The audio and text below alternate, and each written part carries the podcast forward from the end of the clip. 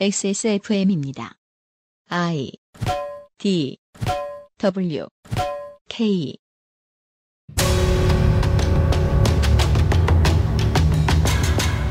새 밑으로 접어들면 무수히 많은 곳에서 무수히 유명한 사람들에게 셀 수 없이 많은 상을 줍니다. 그 자체의 의미보다 상을 주고받는 사람들 사이의 교류, 미디어에서의 호명이 더 큰 의미를 갖는 것이 현대의 상이지요. XSFM도 상 한 가지 제정하기로 했습니다. 2017년 12월 셋째 주 그것은 알기 싫다. XSFM의 game of the year 시간입니다.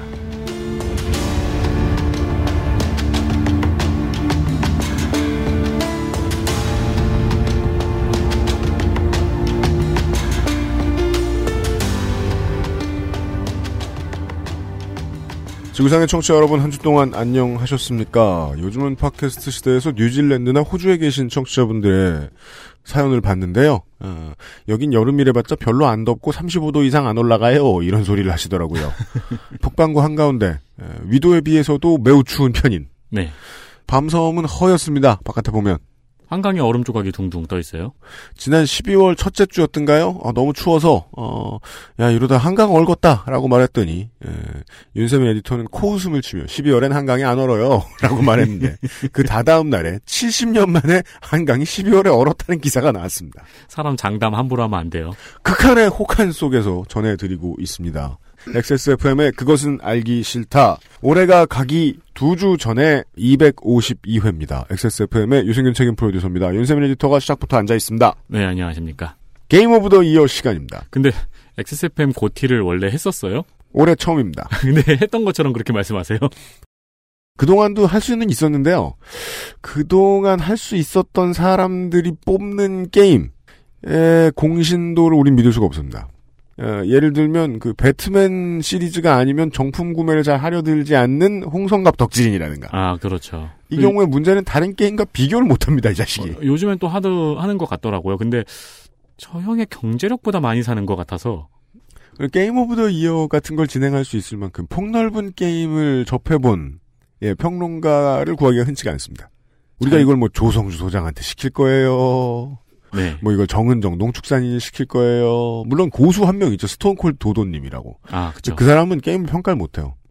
너무 쉽게 깬 다음에 뭐 쉽던데요? 라고 말하고 평가가 끝난 사람이거든. 어떤 사람인지 알아 이제. 그게 왜 어려운 거죠? 쉬워서 별로 높은 점수를 주고 싶지 않습니다. 우라카이 게임 같습니다. 이런 소리 나실까봐. 네. 아, 오늘은 준비를 잘 해보았습니다. 뉴스 아카이브, 아, 뉴스 roundup을 접하신 다음에 XSFM GOTY를 시작하겠습니다. 그것은 알기 싫다는 실천하는 사람들을 위한 노트북 한국 레노버에서 도와주고 있습니다. XSFM입니다. 야, 지금 레노버 엄청 할인하더라? 어? 레노버? 그게 뭐야? 먹는 거야? 노트북 판매율 세계 1위 브랜드야. 싱크패드가 레노버 제품이잖아. 근데 어디서 사야 돼? 레노버 최대 40만원 할인 혜택을 XS몰에서 확인하세요. Lenovo for those who do.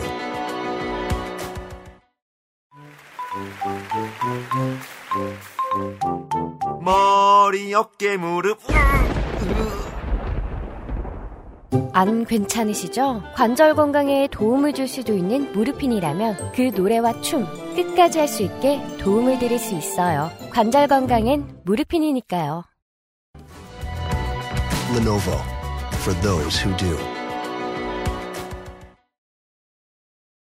지난번 백스코에서는 G스타를 보고 제가 놀랐던 게 엑서비션 게임을 이제 무대에 나와서 어, 시범 경기를 보여주는 많은 프로게이머들이 삼성 본체가 놓여져 있는 시스템 환경 안에서 게임을 하고 있었다는 겁니다. 보통 XSFM 청취자 여러분들이 그 키덜트들이 많죠. 이분들의 기억에 의하면은 뭐 현대 삼성 대우가 컴퓨터 만들던 시절. 제 그 제가 모니터가 세 대인데 네. 제일 왜 오른쪽에 있는 모니터가 현대 모니터예요. 네, 아직 못 산다는 얘기입니다.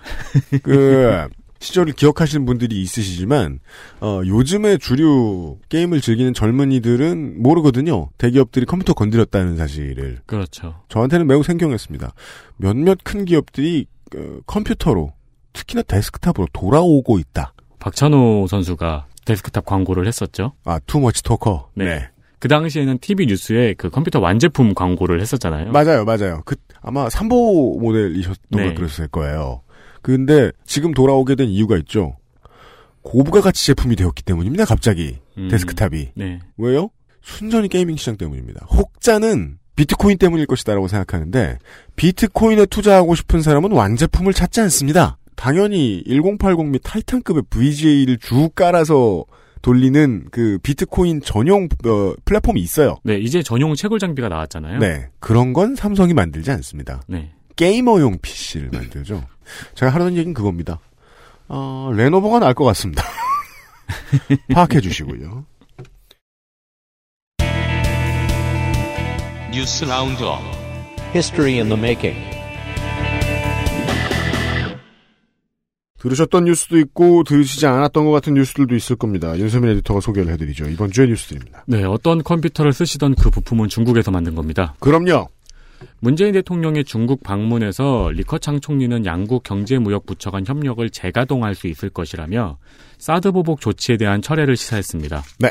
하지만 언론은 기자 폭행과 혼밥을 전하는 기사가 훨씬 많습니다. 한국 언론은요. 기자 폭행 사건의 영상을 보면은 사람들이 싸움을 말리는 과정에서 중국 경호원이 멱살을 잡고 끌고 나가고 넘어진 한국 기자에게 사커킥을 하는 상황까지 와요. 음. 경호 상황의 몸싸움은 이미 넘어선 상황인 거죠? 네. 현장에 청와대 직원도 있었고 폭행당한 기자는 안아골절로 현재 중상입니다. 중상입니다. 청와대에서는 강력하게 항의를 했고요. 중국 외교부에서는 심심한 위로를 표한다 했으며 우발적 불상사라는 워딩을 썼습니다. 공안에서도 조사 중이고 네. 이에 언론은 언론에 대한 폭거, 한국당은 굴욕 외교, 그리고 기자들 때문에 방중 외교 성과가 폄하됐다는 의견 등이 있었습니다. 네. 언론사 선정으로 기사를 검색해 보니까 보수 직원, 진보 직원 할 거 없이 다 단결하는 모양새인데요. 경제지는 처음에는 같이 단결을 했어요. 음. 나중에는 네티즌의 의견을 전하는데 힘을 쏟고 있는 모습입니다. 왜냐하면 경제지 출신 기자가 폭행을 당했거든요. 네. 네. 한편 대통령이 중국에서 혼밥을 했다는 혼밥 프레임이 또 논란입니다. 음. 대통령이 10끼 중 8끼를 우리 측 수행원과 함께 먹었다는 건데요. 그 되게 어이가 없잖아요, 이게. 음. 그래서 혼밥이란 말을 누가 처음 쓴 건가 궁금해가지고 찾아보니까 음. 제가 파악하기로는 14일 2시에 조선비즈의 기사가 가장 빠른 것으로 보입니다. 맞아요. 조선이 먼저 깠습니다, 이걸. 네, 그리고 같은 날 5시, 6시에 이준석 위원장과 신보라 의원이 자신의 페이스북에 또 혼밥에 대해서 한마디씩 했고, 음. 자유당에서는 김성태 위원장이 또 한마디를 했죠. 네. 그러면서 엉뚱하게 혼밥 프레임이 지금 쟁점이 되었는데요. 네. 어, 현재 기사 수는 50페이지가 넘습니다. 요 기사를 읽으실 때는요, 특히나, 이렇게 보셔야 됩니다. 중국의 대통령이, 이제, 외교하러 갔는데, 네. 밥 얘기만 이렇게 많이 나오는 것은 이상하지 않는가라는 원칙적인 질문이 1번이 돼야 되는데, 그렇죠. 보수 언론들 및 보수 방송사들도 그렇고요. 여기서 보수 방송사란 그세 개를 뜻합니다. MBN, TV조선, 채널A. 심지어 이제 그 친여 성향을 강력히 노골적으로 드러내는 팟캐스트들은 이런 얘기를 한 시간 동안 하죠. 그쪽들도 다 마찬가지예요. 이걸 깨는 게 중요한 게 아니에요.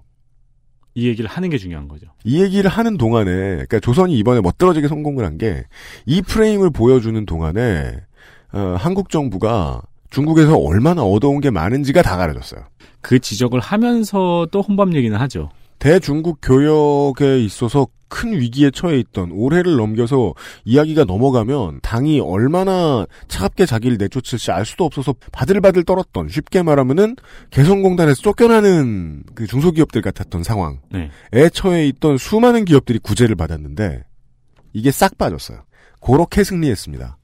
조선일보가 끝발 떨어졌다 끝발 떨어졌다 얘기 많이 하는데 가끔씩 이런 프레임으로 성공을 거둡니다. 그러니까 조선일보 입장에서는 대통령이 혼밥 얘기를 꺼내면서 진보지건 팟캐스트건 할 거 없이 모두가 먹을 밥을 확 던져버렸어요. 그래서 다 그거 물었어요. 네.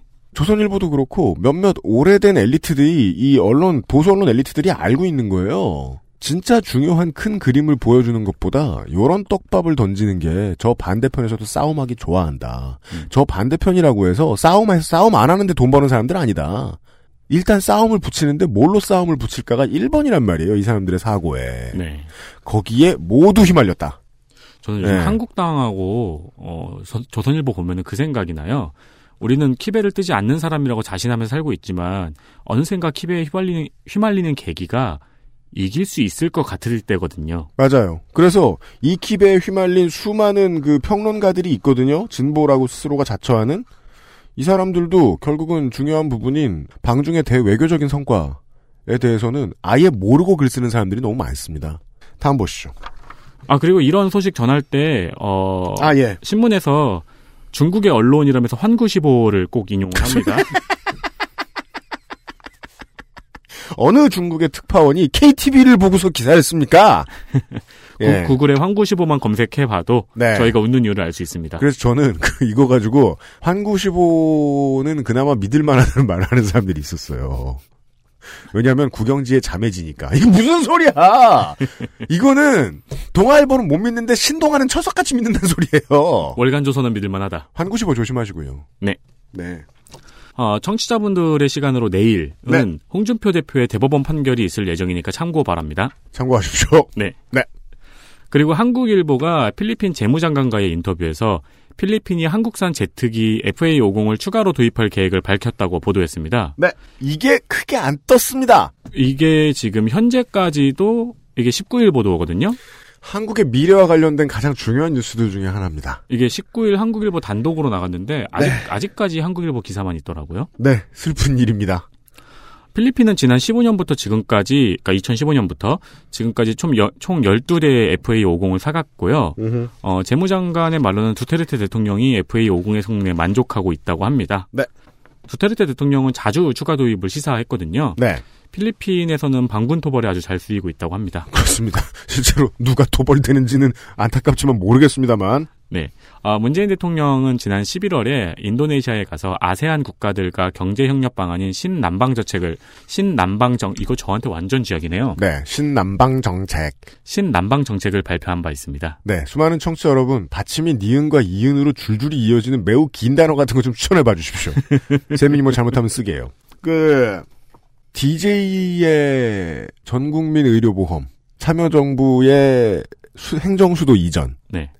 이거하고 거의 비슷한 비중의 정책인데, 또 대외 정책은 보통 얘기를 많이 안 하고, 대일 대중 대미가 아닌 이상, 네. 하다 보니까 얘기가 잘 안 나오는데, 저는 사실상 이게 문재인 정부의 핵심 정책이라고 봅니다. 신남방 정책과 신북방 정책이에요.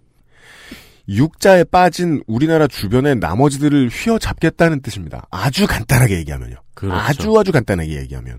거기에 필리핀이 매우 중요한 고객 중에 하나인 게 전쟁광이 지금 대통령이 돼 있고, 그리고 그이 양반이 또 의장이에요. 네, 아세안의 어느 국가들보다 저 무기를 많이 사야 되는 나라이고 필리핀은 한국처럼 미국 회사하고 다이렉트로 그 거래할 수 있을 만한 힘이 아직까지는 없다고 전해지지요. 네. 주변에 무기 파는 나라가 어딨지? 근데 북한 무기 사긴 뭐하거든요. 중국하고는 분쟁이 있어가지고 중국이 무기를 안 팔겠죠. 일본은 한국을 한국의 무기 산업을 키우겠다는 거고요. 그리고 그 두 번째는 나머지 허브로 지금 죽어가고 있는 거제도와 남해의 조선소들을 다시 살리겠다는 거고요. 그 고객을 이전에 다른 1세계의 국가들에서 아세안 국가들로 바꾸겠다는 정책입니다. 그리고 이것을 가장 우리 방송에서 참고하시기 좋은 것은 좋은 패턴은 우리 북극여우님이 얘기를 해주셨던 그 올로프 팔메 시절의 스웨덴의 외교 같은 것들을 좀 기억해봐 주시면 좋을 것 같아요. 자국의 사업 산업을 적극 동원해서 국제 정치에서 좀 앞서 나가기 시작합니다. 네, 네. 예. 이 계산을 얘기해 주는 곳들이 별로 없더라고요. 아주 세게 말하면 이럴 수도 있어요. 중국이 계속해서 이렇게 아, 무뚝뚝하거나 지멋대로 나올 것 같으면 아세안의 나머지 도합 6억 인구 쪽으로 시장을 틀겠다라는 그쵸. 게 한국의 의도인 거거든요, 지금. 네. 원래 그 실크로드라는 라는 단어 한국의 정치인들이 쓰기 되게 좋아하는데 아세아 쪽에 걸쳐 있는 러시아 쪽과 교, 교역을 확장하겠다. 라는 게 지금 문재인 정부가 생각하고 있는 매우 큰 그림입니다. 이것들은 앞으로 보도가 많이 안 될 겁니다. 순항할 가능성이 높습니다. 잘 되면 보도가 안 돼! 신남방 정책과 관련해서 돈도 돈입니다만은 에, 정치적으로 한국이 어떤 위치를 앞으로 차지하게 될 것이냐는 종종 해석을 하는 방송을 준비를 해야 드리고 있- 해야 드릴까 합니다. 네 마지막 하나 더 있습니다. 저희 녹음 기준으로 오늘입니다. 20일에 국민의당 안철수 대표가 기자회... 기자회견을 했어요. 그렇습니다. 그리고 바른정당과의 통합에 대해서 전당원 투표를 제안했습니다. 아, 그리고 최명길 의원에 대해서도 한마디 한다 그랬는데, 불쌍하다 그러고 끝났어요. 빠염으로 끝났어요. 아, 이거 뭐 발표할 때마다 뒤에 떼수건이 있어가지고 느낌이 좀 이상해요. 귀여워 죽겠죠, 아주. 그리고 이게 사진 찍는 기자들도 안철수 의원이 가운데 나오게 찍어야 되는데, 네. 떼수건이 안철수 의원의 인중 밑에 바로 위치하다 보니까 떼수건을 다 찍는 게 이쁜 거야. 그러니까 떼수건까지 찍어요, 꼭. 그래서 꼭 떼수 건 가장 밑에 안철수 의원이 있는 그 떼수- 스마트폰의 세로형 사진 있죠. 그 떼수건에 짓눌, 아, 떼수건에 짓눌린 안철수 의원 네, 샷으로 찍어요, 꼭. 무슨 세, 국민의당이 아니라 세신의 당 같아요. 어, 박지원 의원은 즉시 페이스북에 이를 안철수 사당화, 독재적 발상이라고 반대했습니다. 우리 방송은 이런 평론을 잘 안 하다 보니까 길게 이런 얘기할 시간을 갖지 않겠습니다만은 예, 짧게만 보시면 저는 언제나 그런 주장을 했잖아요. 국민의당의 영혼의 파트너는 자유한국당이 맞다. 통합을 하고 싶으면 글로 가는 게 맞다. 네. 그런데 실질적으로 당대당 통합이라는 것은 결국은 세력 간 균형이 어느 정도 맞아 들어가겠느냐. 우리가 얼마나 싸움을 할 지분을 가지고 그 당에 들어갔을 때 새로 얻을 게 있겠느냐가 중요한 계산의 대상이기 때문에 국민의당과 자유한국당은 파트너가 될 수 없는 겁니다. 음. 바른 정당에 있던 지금 다시 한국당으로 복귀한 사람들은 이런 계산이 섰던 거예요. 친박이 와해되는 중이기 때문에 새로운 용어죠. 친홍이 되면 된다. 되면 된다. 예. 자, 민자당 계열의 정당들은 리더가 없어지는 사이에 의리로 그 전에 있던 개파가 꾸준히 이어지지 않아요. 새로 해쳐 모입니다. 네. 김영삼이 사라지자 이회창계가 빨리 생겼고요. 이회창계가 사라지자 이명박계가 빨리 생겼습니다. 아, 그쵸. 지금이 새로 줄 서는 타이밍이에요. 음, 지금 줄을 잘 서면 된다. 그래서 바른 정당에서 넘어온 국회의원들은 지금 홍준표 대표가 유죄를 받길 기다리고 있을 겁니다. 왜요? 자기 개파를 새로 만들면 되거든요. 그걸 가장 바라는 사람은 지금 새로 원내대표가 된 김성태 의원일 겁니다. 음. 그래서 거기 들어갈 수 있어요. 자기들이 당권을 잡을 가능성이 있으니까. 국민의당은 왜 그럼 이렇게 모였을까요? 주인이 박지원이 될지 목포의 천재 누구야 천정배가 될지 정동영이 될지 알 수 없습니다만 다 고만고만한 지분들을 가지고 있기 때문에 가야 연맹처럼 굴 수 있었어요. 네. 그리고 있는 나머지 마지막 하나 미운 오리가 안철수였던 겁니다. 안철수계만 유일하게 대도시 노동자들을 대표하는 정치인이에요. 네. 그 점에서 바른 정당과 맞습니다. 괴가. 바른정당은 가만히 보면 영남의 잔당들이다 이렇게 표현하시는 분들이 있는데 국회의원들 지금 어느 어느 의석 가지고 있는지 보십시오. 다 대도시입니다. 그것도 그건데 저는 그 말씀 들으니까 지난번 유승민 의원의 공약이 또 생각이 나네요. 뭐요? 어, 그러니까 사무직, 어, 사무직들한테 약간 특화된 공약들을 전면으로 내세웠잖아요. 파워 밸런스상 지금 국민의당과 바른정당의 통합은 호남계에겐 아무리 봐도 맞지 않습니다. 네. 바른정당에만 들어가도 자기들 세력이 너무 작아요. 안철수만은 아닙니다. 안철수는 도시에 자기 조직이 있어요. 네. 실제 국회의원이 많이 없을 뿐 조직이 있어요. 그건 정말 중요하거든요. 그리고 우리가 지난주에 윤세민이 지나가다 하준 얘기 싹 들려드렸잖아요. 윤세민 어느 역이더라? 만안역인가? 안양역인가? 안양역이요. 안양역에 내리면 유승민 의원 등신대가 아, 저- 등신대는 아니고 현수막이. 현수막이 네, 더블 아트. 예, 당원 들어오고 후보 들어와 달라고. 그거 치웠더라고요. 치웠어요? 네. 많이 들어왔나? 국민의당은 늦게 생긴 당이지만 바른정당보다는 조직이 잘 돼 있습니다. 바른정당이 가장 원하는 건 그 조직이에요. 의원 수도 모자라긴 한데 의원 수보다 더 중요한 건 시스템입니다. 바른정당은 인프라가 필요해요. 높은 확률로 지금 국민의당은 분당되는 방식으로 가지 않겠느냐. 근데 호남이 없어도 국민의당 그 시스템이 유지가 될 것이다. 몇 번의 그 선거 방송을 통해 꾸준히 말씀드렸습니다. 아, 영남 거는 영남에만 있고 호남 거는 호남에만 있습니다. 바깥으로 빠져나오지 않아요. 지자체장과 국회의원을 만들 때만 딱 쓰이고 바깥에까지 힘을 발휘하지 않습니다. 더 중요한 건 도시에 있는 사람들이 얼마나 많이 더 당원을 가입하고 조직을 만들어주느냐의 문제인데 그 점에 있어서는 바른정당은 국민의당이 필요하고 더 정확하게는 안철수계가 필요합니다. 거기까지는 계산들이 됐을 거예요. 문제는 분당을 하느냐 마느냐고 저희들이 녹음하는 기준으로 오늘 아침에 나왔던 안철수 대표의 당원들 전체 투표하자라는 얘기 왠지 많이 들어보신 것 같은 단어의 조합이라서 다 많이 들어보셨을 것 같기도 합니다만 저는 금시초문입니다. 전당대회라는 게 있거든요. 음. 이런 문제를 가지고 당원을 모두 불러서 투표를 하는 경우는 별로 없어요. 그럼 이런 메시지는 왜 던질까? 저는 아직 추측은 못하겠습니다. 네, 아, 정치 얘기는 아주 짧게 합시다. 왜냐면 길게 오늘은 하셨어요. 여기서 빨리 끊읍시다. game of the year 얘기를 길게 해야 되니까요. 윤세민 에디터였습니다. 감사합니다.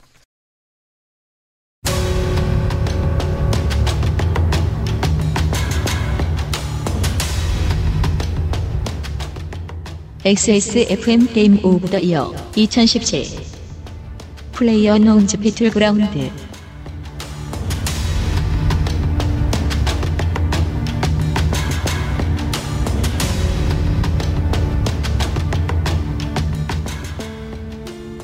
상 얘기.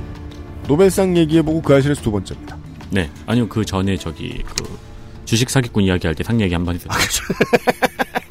상에 대해 주로, 예, 저희들은 부정적입니다. 네. 한국에도 대한민국 게임 대상이라는 것이 있습니다. 네. 아세요? 그 부산에서 열리죠? 어, 문체부하고 게임 산업협회, 전자신문 스포츠조선, 이서에서 주관하는 게임 산업협회 소속 게임사 위주의 뭐 돌려막기라든지, 네. 아니면은 투표를 하면 게임 내에서 보상을 해주는 이런 등의 문제가 불거진 적이 몇 번 있었습니다. 음. 예, 그 그땐 되게 웃겼어요. 투표를 하면 보상을 해준다고요? 그러니까 투표하고 아템 받자. 였어요. 아유, 내가 그래서 MMORPG가 너무 싫어요. 아, 보시죠. 아무튼 안 그런 때도 많았으니까 주요 작품을 보시면요. 98년이 리니지 1, 99년은 이지2 DJ. 음, 아우 너무. 그래서 저는 수긍되는 그 게임들을 말씀드리고 있어요. 아니 펌피럽은 2000년은 포트리스 2, 아, 네. 01년은 어, 우리 윤소라 성우의 대표작 창세기전 3 네. 파트 2, 03년은 리니지 2, 04년에 킹덤 언더 파이어 더 크루세이더. 커프는 저도 좀 조금 했었습니다. 07년은 아바. 12년 블레이드 앤 소울. 작년의 수상작은 HIT였습니다. 게임도 영화와 마찬가지로 상 주는 곳이 쌔고 쌨습니다. 다만 다른 점은 Game of the Year를 얼마나 많이 수상했는가를 계량화해서 심리적인 챔피언을 정해준다는 겁니다. 그러니까 이러면 게임상을 주는 게임상을 각각 주는 곳의 권위도 어느 정도 계량화시킬 수 있다는 장점이 있죠. 음. 예, 다른 업계에 없는 장점이라고 봐요 저는. 지난 10년간의 예, 전 세계적인 Game of the Year를 가장 많이 수상한 작품은 다음과 같습니다. 2007년 BioShock, 08년 Fallout 3, 09년 Uncharted 2 황금도와 사라진 함대. 자, Uncharted 2 보면 되게 압도당하려고 하는 것 같아가지고 기분 나빠요. 일단 상 받은 거 보고 사시는 분들 많았거든요. 10년의 Red Dead Redemption, 11년 Elder Scrolls 5 Skyrim, 12년 Walking Dead 시즌 1, 13년 The Last of Us. Us 때문에 GTA가 상을 못 받았던 이변이 있었죠. 네. 근데 그 해보면 또 수긍돼요. 네. 확실히 상의 권위라는 게 우습긴 해. GTA5 할 때도 처음에 울면서 했는데, Last of Us 보고, 어, 이건 더 울겠어. 이랬던 GTA 기억이 나요. GTA 5는 울면서 친구들이랑 낄낄거리는 느낌인데 네. Last of Us는 혼자 울어요. 네. 예. 그리고 나서는 걔 내 딸도 아닌데, 내 딸. 그 소, 소리 지르 막 소리 지르잖아요. 엘리 이러면서 내 딸. 어서 살아서 욕을 좀 해라. 네. 14년 Dragon Age Inquisition. 15년 The Witcher 3 Wild Hunt. 16년 Uncharted 4 해적왕과 최후의 보물이었습니다. 올해도 지금 집계 중일 거예요. 근데 에, 올해는 평론가들의 평가에 있어서 The Last of Us나 Super Mario Odyssey, GTA5 혹은 뭐 Tony Hawk's Pro Skater 2 같은 전설의 명작들을 뛰어넘는 호평을 받은 Wii U와 Nintendo Switch 기반의 젤다의 전설 Breath of the Wild가 워낙 강력한 후보입니다. 네. 쓸어 담고 있습니다. 많은 후보들 가운데는 놀랍게도 베타 버전만 가지고 올해의 게임을 수상한 작, 적이 있는 작품이 하나 있습니다. 그리고 대한민국 게임 대상을 받은 올해의 작품은 아, RPG가 아닌 게임으로는 제가 뒤져보니까 07년 AVA 이후의 최초인 PlayerUnknown's Battlegrounds입니다. PUBG라고 부릅니다. 플레이어 어, 모르는 게이머라는 뜻이 아니고요.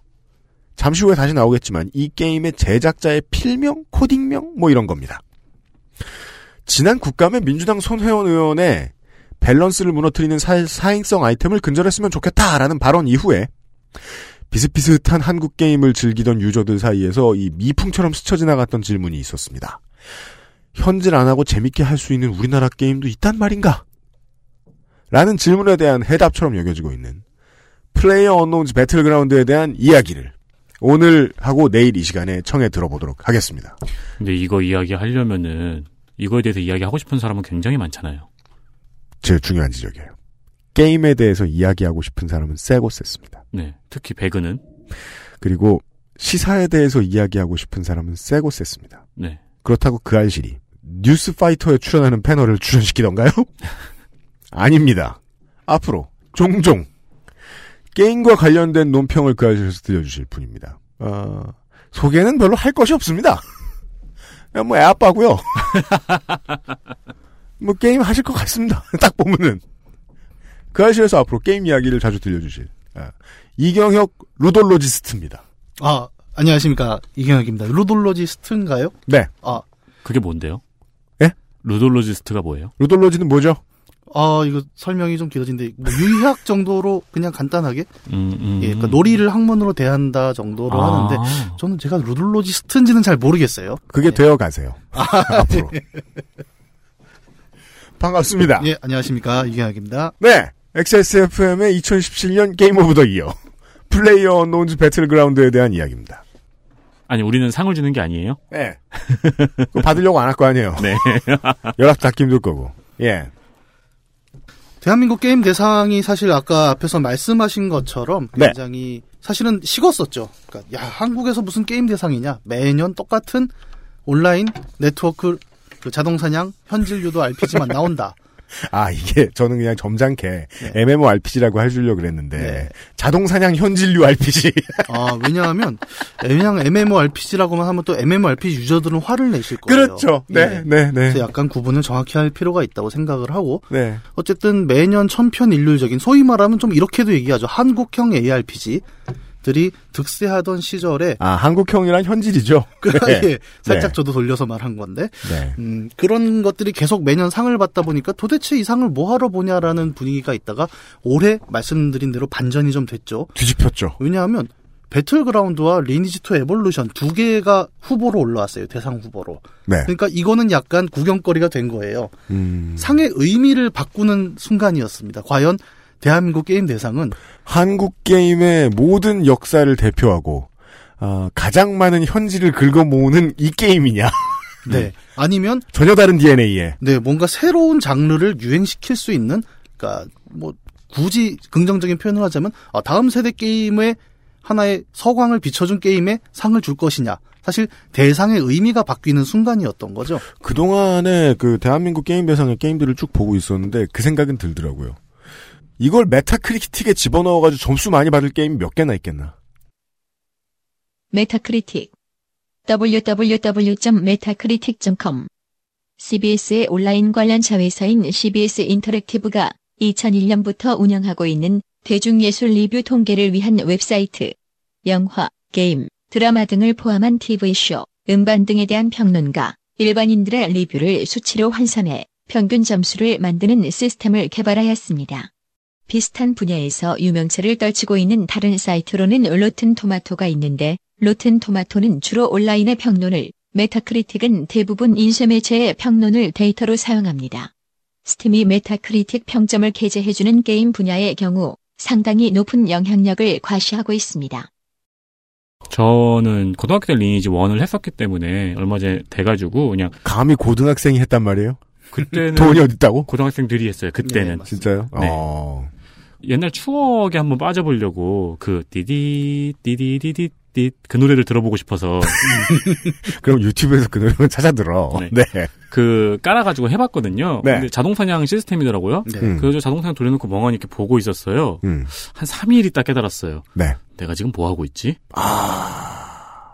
어떻게 이렇게 빨라요? 30년째 하고 있는 저 리니지 광고 모델들은 어떡하라고? 어, 아니 뭐 저는 사실 납득은 할 수 있다고 생각은 해요. 그러니까 워낙 그 3, 40대가 많잖아요, 우리나라는. 근데 그 양반들이 지금 한참 회사와 사업에 쫓기고 있고 네. 그래도 게임은 하고 싶다고 하면 뭐 켜놓고 구경하는 것도 나름의 재미가 있다.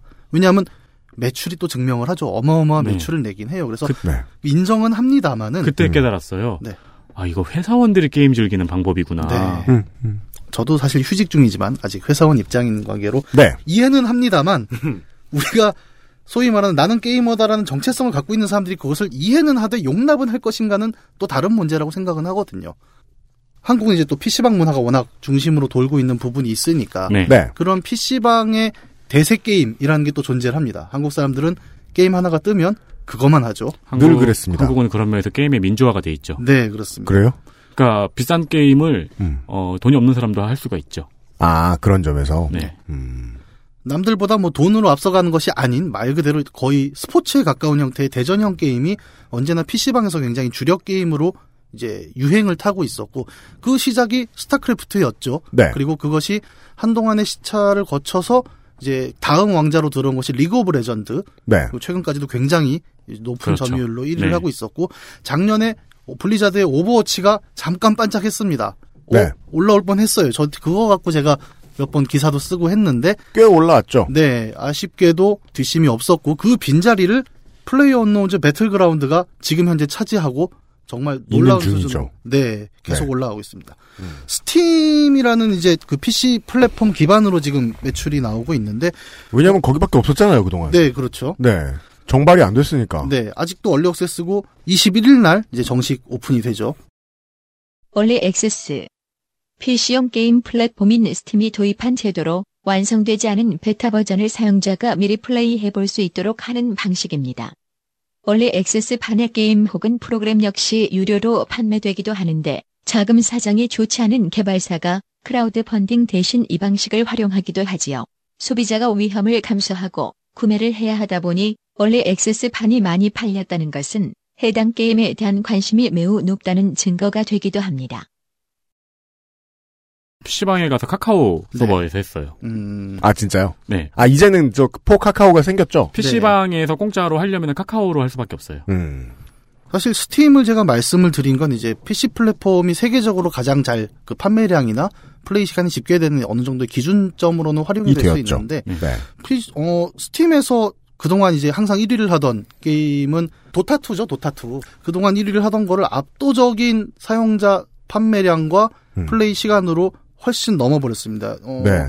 제가 알기로 한 2010, 어, 2017년 11월 기준으로 거의 300만 명 동시 접속자를 달성하는 쾌거를 국산 게임이 이뤄냈다는 거죠. 60억 인구의 동접 300만이라니. 네. 비교가 될 건 그 전에 도타가 약 동접 70만에서 80만 사이였다는 거죠. 그것도 엄청난 일인데요. 네. 그러니까 이전의 1위를 압도적으로 넘어서는 게임이 한국에서 나왔다라고 해서 일단 국내 게이머들은 굉장히 놀라워했고 네. 또 자동 사냥 좀 취하고요, 일단. 네. 네. 네, 그런 얘기도 있죠. 근데 이제 사실 프로듀서가 외국 사람 아니냐. 왜냐하면 아, 네. 이 게임, 그러니까 배틀그라운드라는 것은 사실 처음에 modding이라는 것으로 시작이 됐어요. modding이요? 네. 어, modding이란 게 뭐냐면 왜 그런 거 있지 않습니까? 스타크래프트가 이제 가장 대중적이니까 설명을 해보면 네. 그러니까 그 안에 보면 use map 세팅을 한 번씩들 해보셨을 거예요. 제가 요즘 앱 스타크래프트 넷부를 아직까지 하고 있거든요. 아, 예. 저는 최근에 봤더니 아예 안에다가 포트리스를 만들어 놨더라고요, 사람들이. 네, 맞아요. 그래서 어. siege 탱크를 쏘면 이렇게 떨어져 죽고 막 그 구름 밑에 싸서 떨어뜨리고 네, 이런 게다 네. 구현이 돼 있고 네. 예. 게임의 소품들을 이용해서 새로운 게임을 만들어내는 네. 걸 뜻하죠, 유저들이. 예. modding이 요즘은 아무래도 또 뭐 사실 리그 오브 레전드도 modding에서 나왔잖아요. 배틀그라운드 같은 경우에는 아르마라는 그 밀리터리 액션 게임이 있는데 굉장히 아르마. 사실적이거든요. 네. 아르마 시리즈 체코의 제작사인 보헤미아 인터랙티브가 만든 밀리터리 슈팅 게임. 탈 것의 기종과 병사 특기에 따른 복잡한 조종, 총기의 영점 조절과 반동, 흔들림, 탄도의 움직임 등이 정교하게 적용되어 이제까지 나온 전쟁 관련 게임들 가운데 가장 사실성에 치중한 작품으로 평가받고 있으며 따라서 초심자에게 극히 어려운 난이도의 게임으로 불립니다. 이 작품을 개조한 VBS 시리즈는 훈련용으로 미국과 호주에 군납되고 있습니다. 그래서 뭐 탄도학도 이렇게 총을 쏘면 거리마다 떨어지고 뭐 음. 낮밤 시간 바뀌고 음. 심지어는 그 나침판을 볼 때 미니맵으로 보는 게 아니라 나침판을 꺼내서 네. 되는. 계산해야 되는 정도로 그래야죠, 게임은. 그 내가 그 전쟁을 해야 되는데 요 옆에 이렇게 공중에 나침반이 떠 있기를 바라긴 좀 그렇잖아요. 그러니까 이제 하기 편한 게임이냐, 현실감 있는 게임이냐. 네, 네, 그렇죠. 그래서 어떤 사람들은 이게 야 게임이라기보다는 약간 시뮬레이터 아니겠느냐 뭐 그런 평가를 받는 굉장히 음. 하드코어한 밀리터리 게임인 아르마가 있었고 음. 그 아르마의 모디 모등 네. 아 모드 죄송합니다 모드로서 이 브랜드 긴장하지 마세요. 모둠 초밥, 걱정돼 죽겠네. 모둠 초밥 먹고 싶네요. 많이 긴장해 계셔. 네. 네. 아르마의 mod로서 이제 battle royale이라는 개념이 플레이어 언노운 브랜든 그린이라는 사람에 의해서 정립이 되게 되죠. 음. 어, 기존의 총싸움 게임들 우리가 많이 해봤지만 이제 팀을 짜서 싸운다거나 capture the flag 어떤 네. 특정 지역을 점령한다던가 하는 개념이 아니라 처음으로 이제 battle royale이라는 장르가 여기 들어온 건 뭐냐면 100명이 한 지역 안에 놓고 그렇죠. 최후의 한 명이 남을 때까지 살아남는 것이 최종 우승자가 되는 네. last man standing이라고도 하는데 그렇습니다. 이제 그 개념이 들어오게 됩니다. 저는 이 개념을 처음에 듣고 너무 기가 막힌 거예요. 네. 왜요? 이 재밌는 걸 왜? 아직까지 생각을 못했을까? 네, 그러니까 그동안 예를 들어 서든어택이라든가 아바 같은 거를 보면은 뭐 웨어하우스처럼 그냥 kill수를 단순하게 올리는 그런 거라든가 아니면 지역을 점령하는 게임이라든가 뭐 capture the flag 뭐 아니면은 탱크를 어디까지 끌고 가야 되는 굉장히 다양한 다양한 시스템들이 개발이 계속 되었고 사람들이 거기에서 매력을 느꼈잖아요. 근데 그것들이 결국엔 되게 단순하잖아요. FPS는 결국 시스템 자체는. 근데 battle royale이라는 거는 이전에도 컨텐츠가 있었는데 음. 왜 이걸 아직까지 아무도 성공을 못 시켰었지? 사실 비슷한 컨셉이 이제 다른 장르에서는 좀 있었습니다. 스타크래프트를 예를 들어보면 free for all이라는 게 있었죠. 근데 그거는 그냥 컴까기용으로 네, free for all 같은 경우도 이제 소위 말하는 다대다에서 최후의 한 명이 살아남는 개념은 있었는데 네. 이제 FPS나 밀리터리 게임에서 다루기 어려웠던 건 아무래도 좀 기술적인 문제도 있었죠. 왜냐하면 음. 밀리터리 액션 게임을 해보시면 아시겠지만 모든 맵이 통로형이었어요. 네. 음. 항상 코너를 꺾거나 실내거나 아니면 굉장히 엄폐물이 많은 어떤 길을 따라가는 형태의 맵이었다면 네. 그게 기술적인 한계가 들어가 있는 부분이 있죠. 옛날에 레인보우 식스의 에어포트라는 맵이 네. 있긴 있었는데 근데 그 이제 그것도 굉장히 넓어 보이긴 했지만 어쨌든 주력 컨텐츠는 아니었고 주로 집 안, 건물 네. 안, 어쨌든 그 구현이라는 것이 통로를 기점으로 될 수밖에 없었던 어떤 하드웨어적, 소프트웨어적 한계가 분명히 존재를 했었죠. 매퍼가 좀 전지전능하잖아요. 언제나 맵을 처음에 시작할 때는 매퍼가 생각할 때도 그렇게 할 수밖에 없었겠다는 거죠. 뭐 우리가 흔히 생각하는 5대5 FPS 게임을 생각했을 때는 처음에 밀집 지역이 있고 그리고 흩어져서 숨는 지역이 따로 있고 네. 약간 이제 그 스나이핑을 할 수 있는 거리가 있는 뭐 좁은 은폐 지역이 있고 포인트 그런 걸 다 하다 보니까 여러 명이 서로를 서로와 함께 싸우는 그런 시스템은 그 맵 가지고는 안 됐어서 어, 당장 지금 우리 얘기하는 배틀그라운드 같은 경우에 처음에 딱 플레이해본 사람들이 느끼는 감정이 그거죠. 그러니까 개활지다, 여기는.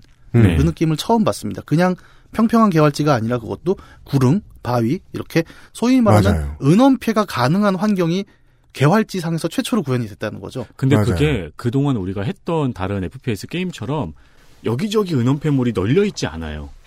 그래요. 진짜 어디 시골에 놀러 간 것처럼에는 음. 그러니까 저는 처음 해보고 되게 깜짝 놀란 게 어느 논에 그냥 뚝 떨어져요. 저쪽에 집이 있고. 그렇죠. 그럼 저는 거기까지 뛰어가야 돼요. 네, 그러다 죽고 네. 음. 후라이팬 맞아서. 그러니까 그 감각이 사실 아마 기존에 FPS 플레이하던 게이머들에게는 굉장히 좀 새롭게 많이 다가왔을 것 음, 같고요. 처음에 어디 숨어야 되지? 뭐 네. 이런 생각 안 해도 되고. 네. 그리고 이제 그 배틀로얄이라는 방식 자체, 그러니까 100명이 한 지역에 뛰어내려서 점점점 원이 줄어들거든요. 그래서 음. 어, 교전을 숨을 수가 없습니다. 사실 영화 배틀로얄 생각하시는 분들하고 다른 개념이 요 지점이에요.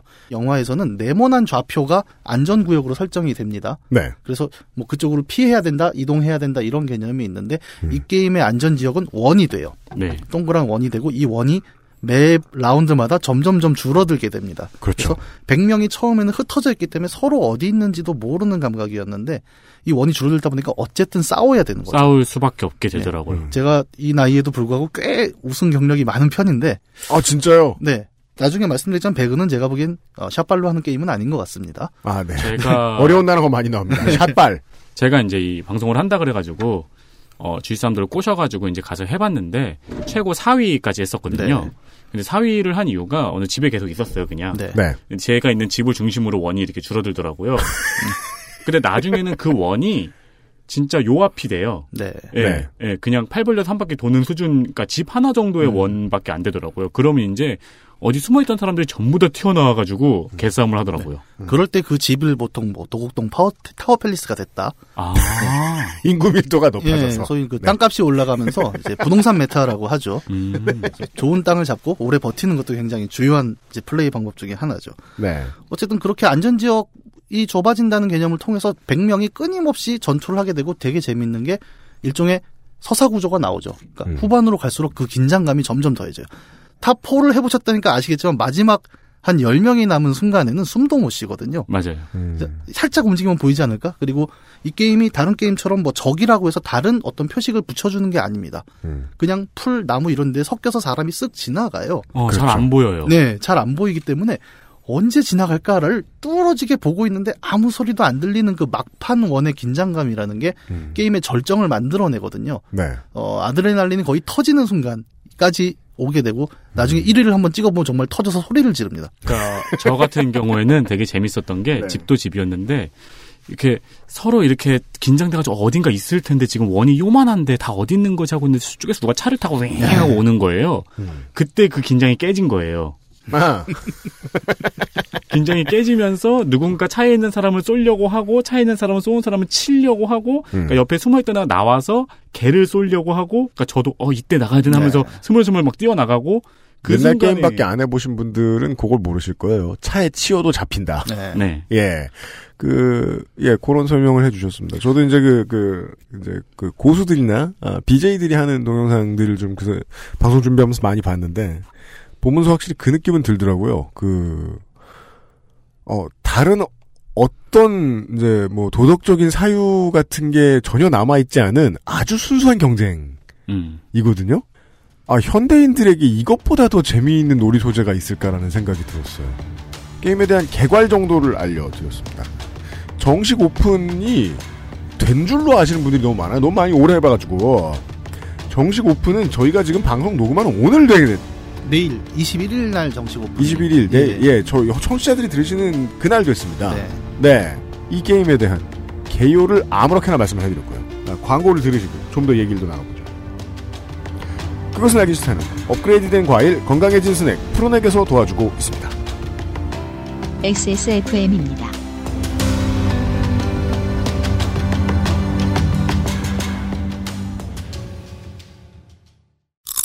맛있다 소리까지 맛있다. 색상까지. 향기까지 식감까지. 포장만 뜯으면 과일 그 이상의 맛 오감 만족 과일 스낵 푸르넥 안 괜찮으시죠? 관절 건강에 도움을 드릴 수 있어요 관절 건강엔 무르핀이니까요 포장만 뜯으면 과일 그 이상의 맛 오감 만족 과일 스낵 푸르넥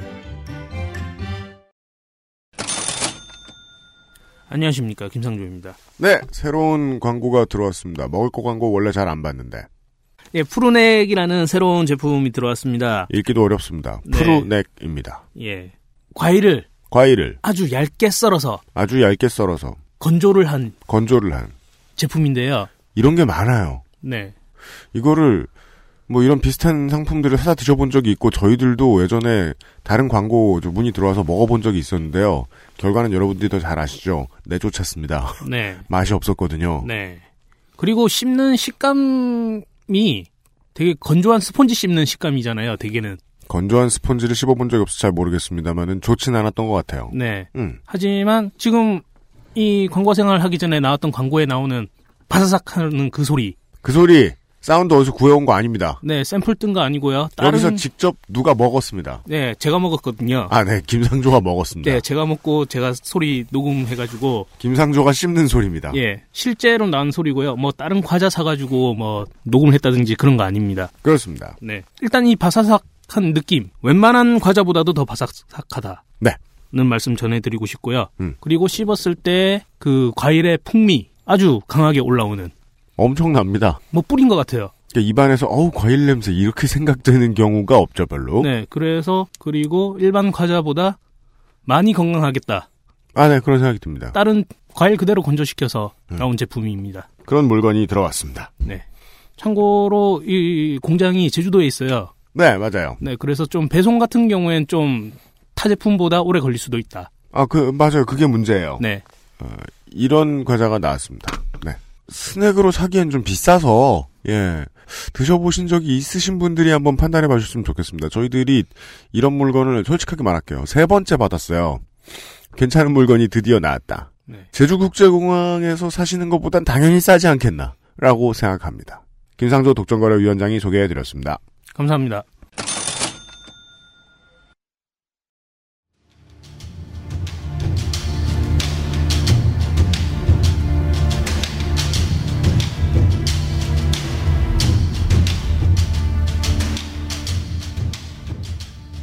돌아왔습니다. 그 GTA5를 이야기할 때도 말씀을 드렸던 적이 있어요. 그 이런 작품 하나가 나왔을 때 이 작품의 유통만으로도 하룻밤에 뭐 10억 불이 넘는 돈이 왔다 갔다 하고 네. CPU, 그래픽카드, 램, 메인보드, 모니터 등등 해서 아, 수많은 컴퓨터 부품 시장이 요동을 치고 네.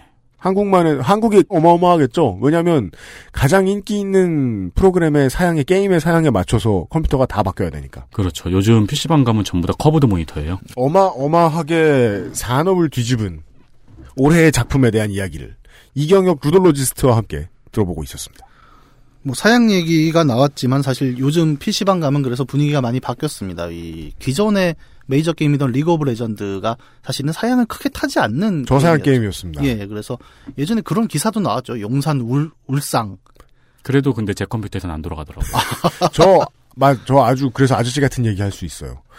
제가 게임하려는 목적으로 PC방을 안 가본 지가 10년이 돼가요. 네. 근데 게임하려는 목적으로 PC방을 안 갔으면 저는 PC방을 가본 적이 없는 겁니다. 그럼요. 그래서 PC방이 어떻게 바뀌었는지 몰라요. 집에 프린트가 없으면 가끔 가게 되죠. 몰랐다가 MBC 모, 모 케이블사의 예능 프로그램이죠. 어서와 한국은 처음이지라는 아하. 외국인들이 한국 여행 오는 프로그램 보고서 요즘 PC방을 TV로 처음 봤어요. 깜짝 놀랐습니다. 다 기계식 키보드. 네. 아, sniper용 aiming이 가능한 gaming 마우스. 다 curved 모니터. 토할 뻔했어요. 의자 짱 편해요. 잘, 맞아요. 잘 뻔했어요. 앉자마자. 심지어 어떤 PC방은 제가 갔는데 의자 뒤에다가 우퍼 스피커를 넣어놨더라고요. 맞아요. 그런 의자 있잖아요. 네. 그러니까 저는 아저씨의 입장에서 그걸 궁금해하는 거죠. 야 이게 돈이 되나봐 이렇게 투자하고도 옛날엔 굶어 죽는다고 난리였는데 옛날 그 사양으로도 리니지가 얼마 돈 얼마 받아가 망한다고 난리 쳤었는데 이제 저렇게 고급화해놓고도 되나봐 장사가. 약간 저도 뭐 이제 제가 PC방 관계자는 아니지만 네, 어, 살펴보면 이제 좀 그런 게 많이 바뀌었죠. 예전과 달리 이제 선불제가 됐고요. 네. 그래서 낙전 수입이 좀 발생을 할 거고 그리고 이제는 그 요식업 쪽 허가를 같이 받는다고 해요. 그래서 음. 안에서 조리가 됩니다. 그래서 음. 진짜 옛날에는 라면을 사 먹으려면 제가 가서 계산대로 갔어야 됐거든요. 네. 네. 지금 지금 안- 라면을 누르면 나오는. 라면을 누르면 클릭하면은 좀 이따가 갖다 주는 건데 갖다 주는 게 라면만 있는 게 아니고 뭐 치킨 마요 이런 거 갖다 줘요. 아 진짜요? 네. 내가 게임하고 있으면. 아 저는 까르보나라도 먹어봤습니다. 네. 안에 조리장이 까르보나라를 드셔보셨다고요? 아니 실제로 까르보나라가 되는 곳은요 알리오 올리오도 될 가능성이 높아요. 오 깜짝이야. 그 정도로 어. 이제 많이 바뀌었고 네. 이제 근데 이제 말씀하신 대로 어떤 그 롤이 리그 오브 레전드가 유행하던 시절에와는 달리 요즘은 어떤 현상이냐면 PC방에 이제 배틀그라운드가 대중화가 되면서 네. 다시 한번 사양 업그레이드가 이제 폭풍이 한번 불었죠. 그래서 네. 어, 심지어는 이태원 PC방 같은 데 이제 제가 가보면은 대기표를 줍니다. 왜요? 왜냐하면 지금 업그레이드가 덜 된 상태인데 네. 배틀그라운드가 원활히 도는 자리는 아직 자리 모자라서 없어서. 예, 대기표를 받아요. 그래서 아. 제가 배틀그라운드 하러 갔을 때 되게 신기했던 게 뭐냐면은 보통 PC방은 라인 형태로 좌석이 있잖아요. 네. 이쪽 라인 다 오버워치, 이쪽 음. 라인 다 롤, 저쪽 라인 다 배틀그라운드. 아, 롤석은 조금 된 사양, 네. 나머지는 최신 사양. 네. 이겠네요. 특히 이제 FPS 같은 경우는 요즘 그것도 따지잖아요. 모니터 주파수. 그럼요. 144 아니면 안 하려 그런 친구들도 많고요. 아, 진짜요? 예. LCD 초창기에는 그 반응 속도 때문에 CBT 쓰는 사람들도 있었어요. 네. 음, CRT구나. CRT. 예, 어. 그 정도고 뭐 저기 다른 PC방 가보면 요새 BJ석이라고 해서 따로 있어요 또. 아, 거기서 방송을 해요? 예, 삼- 와, 시간당 모르는 거 3,000원. 되게 많다, 진짜. 시간당 3천 시간당 3,000원이고 투컴 주고 모니터 두 개 주고 아. 예, 그렇게 해서 아예 BJ석이 있고 그건 제가 노량진 오락실 가서 느꼈던 충격에 이어 두 번째네요. 예, e스포츠 전용석도 있습니다. 그래서 양 팀이 6명씩 앉아갖고 경기할 수 있게 부스가 돼 있는 PC방도 있어요. 아, 사바사바 잘하면 observer석도 주겠네요. 오, 그럼 저 같은 사람은 중계석. 그 저기 뭐야 응원 캐치프레이즈 문구 써가지고 가서 응원 하고 아는 형이 가능하면, 네. 그 정도로 이제 PC방이 다양해졌고 이제 그런데 그런 업그레이드를 지금 배틀그라운드 확실히 이끌고 있긴 하거든요. 네 이제는 한 GTX 1060 밑에 PC방은 사람들이 가질 않죠.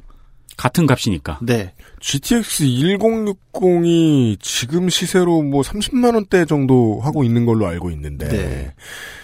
하, 옛날에는 VGA에 그런 돈을 쓰면 떼부자라고 생각했는데 말이에요. 음. 기본 사양 정도로 네. 인식이 되기 시작을 한 거죠. 음. 그래서 굉장히 그러니까 영향이 이제 하나의 게임이 떴을 때 벌어지는 어떤 현상들이 다채롭다라는 생각을 많이 해요. 그러게 말입니다. PC방의 어떤 하드웨어를 업그레이드 시키면서 음. 용산의 새로운 호황을 불렀고요. 네. 물론 거기는 아까 말씀하신 대로 이제 비트코인의 영향도 있겠습니다만. 아, 물론요. 아, 네. 근데 그거는 이제 그, 그런 얘기를 할 수 있죠. 아까 GTX 1060에 대해 VJ에 대해서 말씀해 주셨는데, 게임을 할 젊은이가 왔으면 GTX 1060이나 TI 정도의 3, 40만원대 물건을 사갈 텐데, 네. 비트코인 채굴하러 온 사람이면, 그 라인의 최상위 모델인 GTX 타이탄이라고 있습니다. 지금 한 140만 원, 150만 원 하나요? 한 대여섯 개 줘봐요. 아니에요. 그 사람이 게임하러 온 사람이겠습니까? 예. 네, 조금 다르죠. 네. 그 유행 같은 것을 만들어내면서 사실 아까 말씀드린 이제 대세 게임이 됐잖아요. 그래서 요새는 어디 지하철을 타거나 버스를 타거나 그 학생들 얘기를 들어보면 음. 다 배그 얘기만 하고 심지어는 제가 어 저 밖에 있는 제 가방이 저렇게 밀리터리 컨셉으로 돼 있는데 네. 저걸 메고 학교 주변을 다니면 애들이 다 그래요. 야, 삼렙 가방이다. 아 저게 그거예요? 근데 저거 가방이 배그보다 먼저 나왔거든요. 어 그럼 되게 쏘고 싶겠네요. 그러니까 애들이 막 그 얘기를 해요. 날 보고 엄폐를 하거나 네. 아니면 벽 뒤에 숨어야죠. 벽 네. 뒤에 숨으면 보이니까. 네, 엎드리고 막 방위 불러줘. 270, 270. 막. 그죠? 아 게임 모르시는 분들한테 어떻게 설명드려야 돼? 청취자 여러분 배틀그라운드에서는요 벽에 코를 대면 벽 뒤가 보입니다.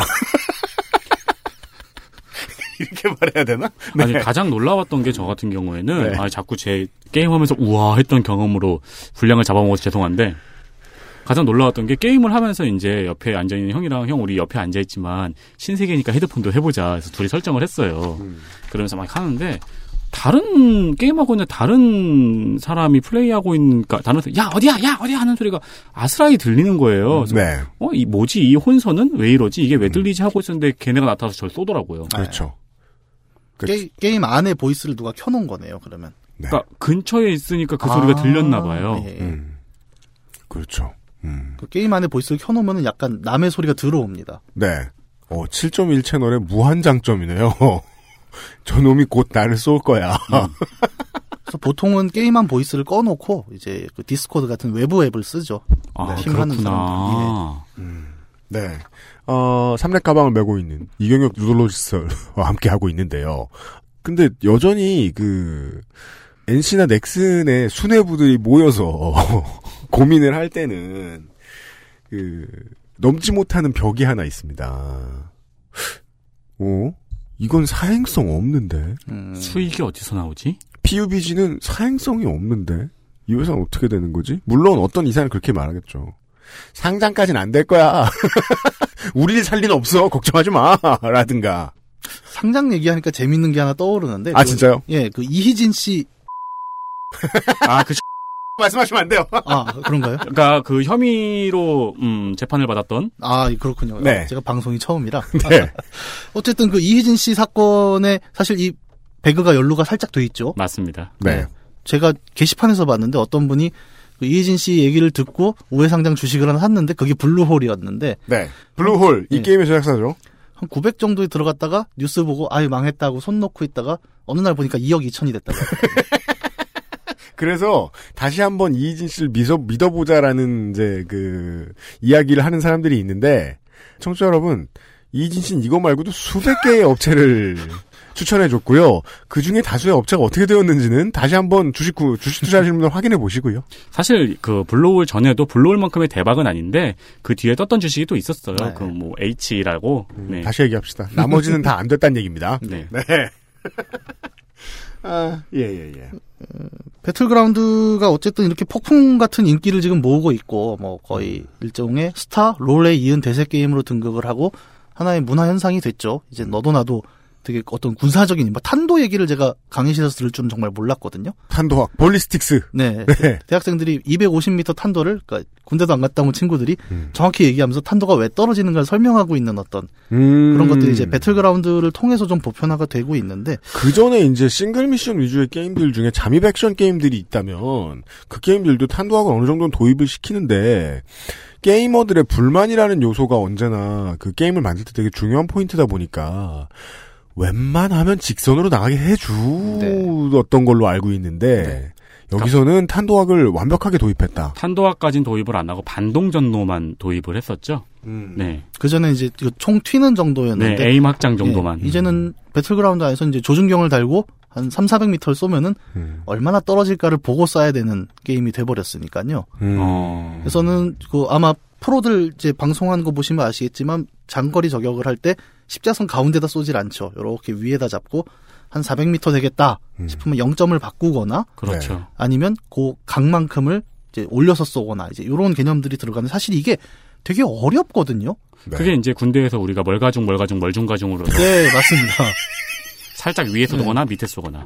왜 이렇게 기억 잘라? 사실 그게 어려운데 사람들이 이제 막 그런 얘기를 네. 이해하죠? 하는 거예요. 예, 이해를 하고 있고 그걸 되게 자연스럽게 얘기를 해요. 그래서 뜨긴 떴구나.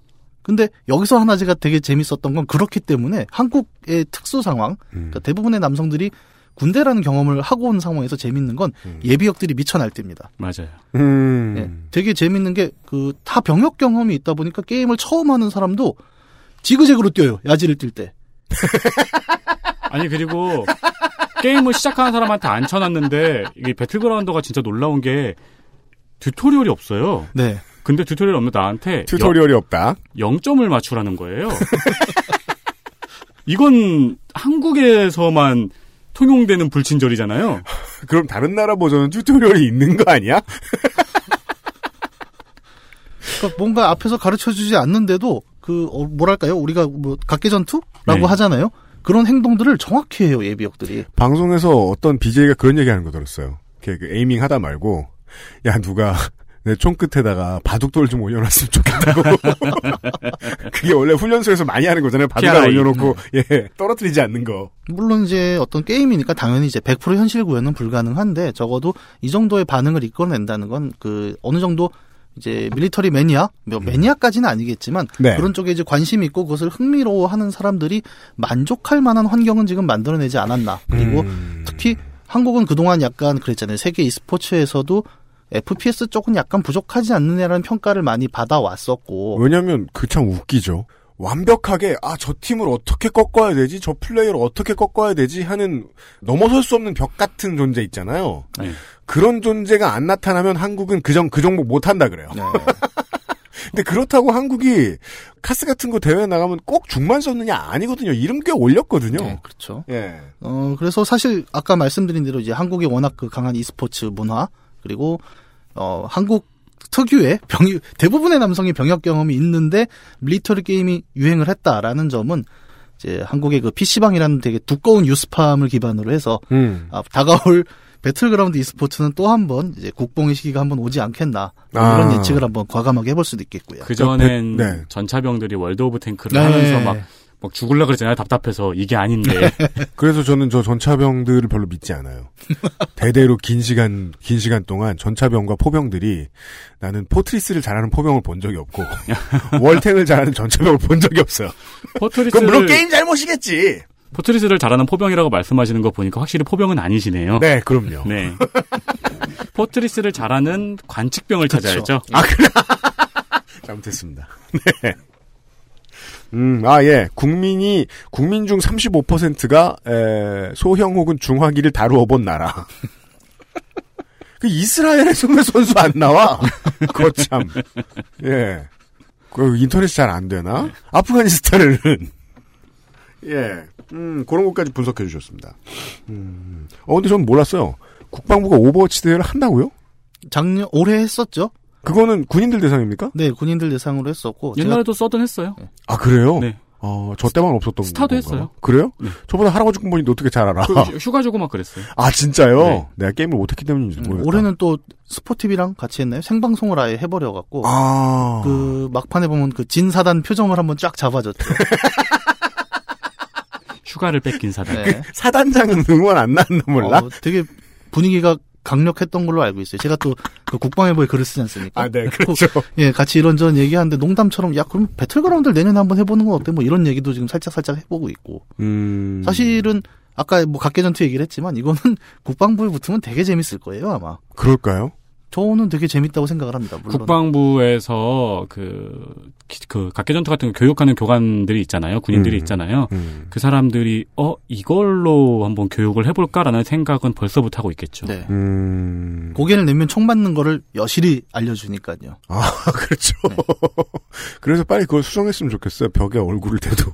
반대편이 안 보이는 쪽으로. 아, 그럼 너무 힘들어질래나, 게임이? 그거 여튼. 수정되지 않았나 싶습니다. 그런가요? 예, 내일 모레 정식 패치를 한번 봐야겠죠. 아, 그렇죠. 음, 네. 예, 정식 패치가 나오죠. 예. 예, 예, 예. 배틀그라운드를 왜 이렇게들 하게 되었는가? 물론 뭐, 다른 전쟁과 관련된 게임들도 되게 많고요. 사실성이 있는 게임들도 많은데, 비슷한 이런 질문을 했던 것 같아요. 수많은 전쟁 영화와 드라마들이 있었는데, 네. 우리는 왜 그렇게 여전히 all-time 넘버원으로 밴드 오브 브라더스를 그렇게 많이 이야기를 하는가? 음. 왜냐면 처음 보면 필름 마감의 색깔도 다 누렇게 해놨고 다 백인이고 하나도 못 뽑았는데 몇 번 보다 보면 보면 볼수록 새로운 게 나오거든요. 맞아요, 네. 예. 아 이게 그러니까 물론 모든 저널을 사실이라고 믿고 봐서는 안 됩니다만은 전어요? 그러니까 모든 저널 아, 네. 예 모든 기록을 사실이라고 믿고 봐서는 안 되겠습니다만은 그 밴드 오브 브라더스를 보고 있으면 아 전쟁상은 실제로는 저랬나 보다 라는 생각을 정말 많이 하게 되거든요. 네. 근데 많은 PUBG를 하는 사람들이 그렇게 생각하나 봐요. 화기 주고 프라이팬 및 칼 주고 살아남으라고 하면 저렇게 되나 보다. 라는 생각을 진짜로 하게 되나 봐요. 네. 결국 사실성 그 몇 끗 차이에서 명작이 나오는 모양입니다. 이 게임이 무슨 매력이 있어서 아, 이렇게 많은 사람들이 하게 되었는가를 짧게만 소개를 해봐드렸습니다. 광고를 듣고 돌아오죠. 그것은 알기 싫다는 인생은 한방 원광디지털대학교 한방건강학과 관절 건강에 도움을 줄 수도 있는 바이로메드 무르핀에서 도와주고 있습니다. XSFM입니다.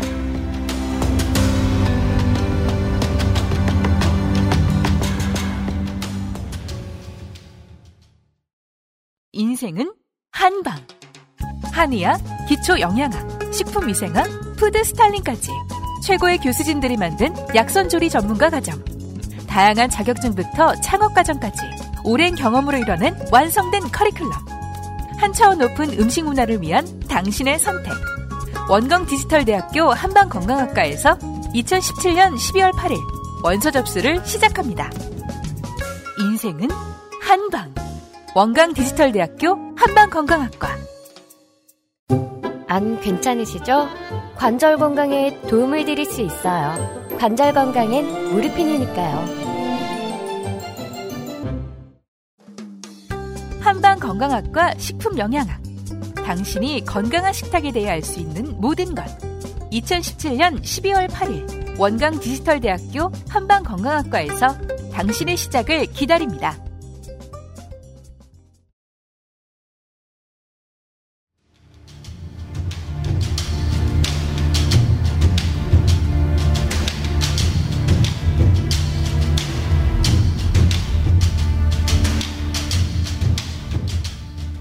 돌아왔습니다.